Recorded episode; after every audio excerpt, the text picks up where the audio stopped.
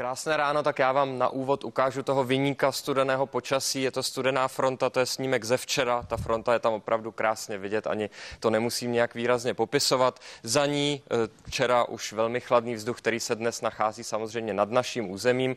A můžeme se podívat i na tu změnu. Během dvou hodin například v Krušných horách se to počasí změnilo výrazně.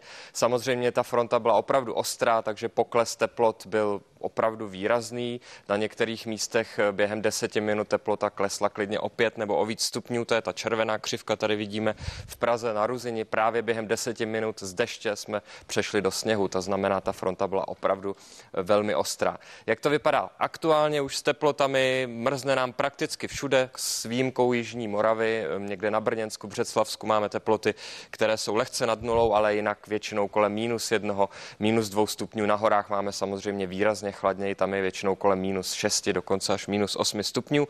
No a co se týče počasí, je to dost proměnlivé. Na severozápadě Čech nám aktuálně trošku sněží, tam je zataženo.